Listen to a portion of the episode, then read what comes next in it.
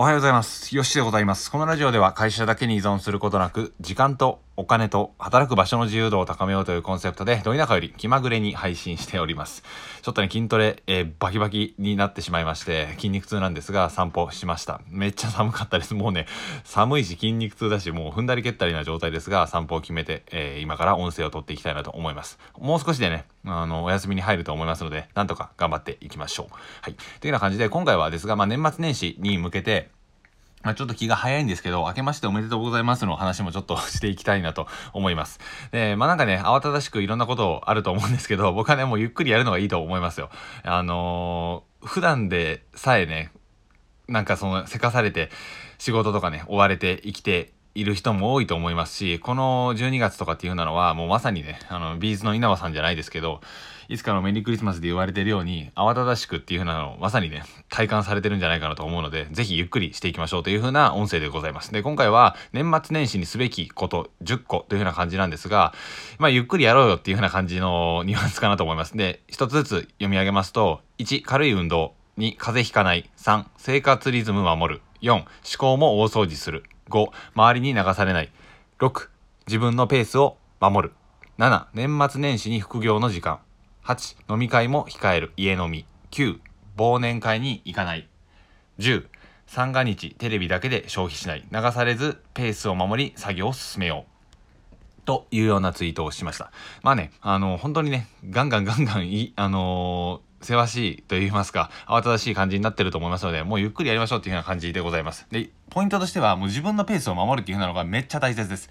もうね、なんかね、何かしらに予定が入ってくると思いますし、あの、誘われたりすると思うんですけど、僕はないんですけど、そういったのをね、全部言ってしまっていると、まあ、このご時世っていうふうなことがあるんですけど、それでもね、行かれる方って多いと思うので、ぜひぜひ家でゆっくりされてみてはいかがかなと思います。で、ポイントとしては、まあ、軽い運動、風邪ひかないっていうのは、え生活リズムを守ることによって、え自分のペースを守ることによって、いつもとね、激しい変化っていうのをつけないとえー、いいと思うんですね。なので、大型連休が来たとしても、全部休んで何にもしないとかじゃなくてえ、いつも通り散歩も、まあ、5分10分軽くやるし、えラジオも、えちょろっと撮るし、え軽い運動もちょろっと取り入れるし、ですよね。生活リズムを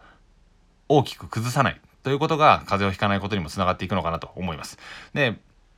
まあ、年末ということで大掃除されると思うんですが、思考も大掃除するっていうのも僕の中では非常におすすめです。あ、ぶっちゃけこの考え方良かったなとか、あ、これちょっとダメだったなみたいな感じの反省をね、軽く、まあ、1分でもいいので目をつむってやってみるんですよ。あのー、1月からね、振り返ってみて。で、それをやってみると、あ、この時失敗してるわ、みたいなのが多分あると思います。僕もありました。僕は、あの、前半部分でオンラインサロンをミスってしまって、えー、まあ、参加するのをミスったって感じなんですけど、そういったところの反省であったりだとか、えー、その教訓を生かして今なんとか進んでこれたのでこの方法は来年も続けていきたいなみたいなそういったところを考えるっていうのは結構大切かなと思ったりします思考を大掃除するですねはいで5つ目周りに流されないまあ、これも完全に自分のペースを守るっていう風な6番のやつと同じですね。周りに流されず自分のペースを守るです。で、周りに流されるとね、やっぱりね、繊細さんとかは消耗してしまうと思います。自分の予定を組み込めなかったり、全部何かしらの人と会ったり誰かしらと会ったりしてしまっていて自分の時間が確保できなくなってくるとやっぱりね心が休まる時間っていう風なのが作れなくなってくるのでめちゃめちゃ注意が必要なんじゃないかなと思いますでまあ結局ねその疲れを持ち越して2021年を迎えるのってやっぱ嫌じゃないですか。はい。なので、まあ別にね、特にね、何が変わるわけでもないし、日付が変わるだけなので、何にもないんですけど、うん。そういった気持ちで乗り越えるっていうのはいいんじゃないかなと思います。僕はいつも通り、えー、早急に寝て、早朝から起きて仕事をするっていうのは変わらないかなと思います。あの、大晦日も元旦も、はい。で、えー、っと、7、年末年始に副業の時間。これとかもね、めっちゃおすすめですよ。でね、あのー、寝るのが遅くなってしまうと、朝ね、起きるの遅くなってしまうので、いつも通りがいいかなと思います。遅くても12時ぐらいには寝て、えー、もうその後ね、朝普通に起きて、元旦の朝とかカフェ空いてるんですけど、誰もいないので、めちゃめちゃおすすめでございます。はい。で、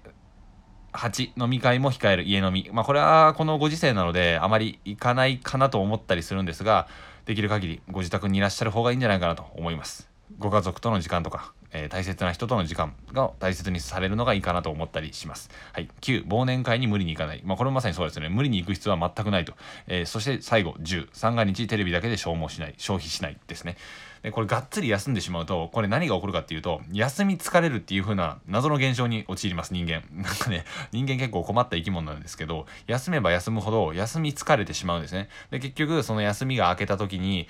ぐっと、またね、仕事に対してストレスが感じることになってしまいますので、この辺りは休み疲れるんじゃなくて、あくまでもいつものペースが軸にあった上で、ちょっとだけ多く休むとか、でも副業の勉強とかはしっかりしたりだとか、はい、流されずに自分のペースを守って作業を進めていくのが大切かなと思います。もちろんね、あのご家族との時間があると思いますし、えー、親戚、えー、おばあちゃん、いろんな方と会うと思うんですが、そういったとことを、えー、そういったことをしつつも自分の時間を確保するということを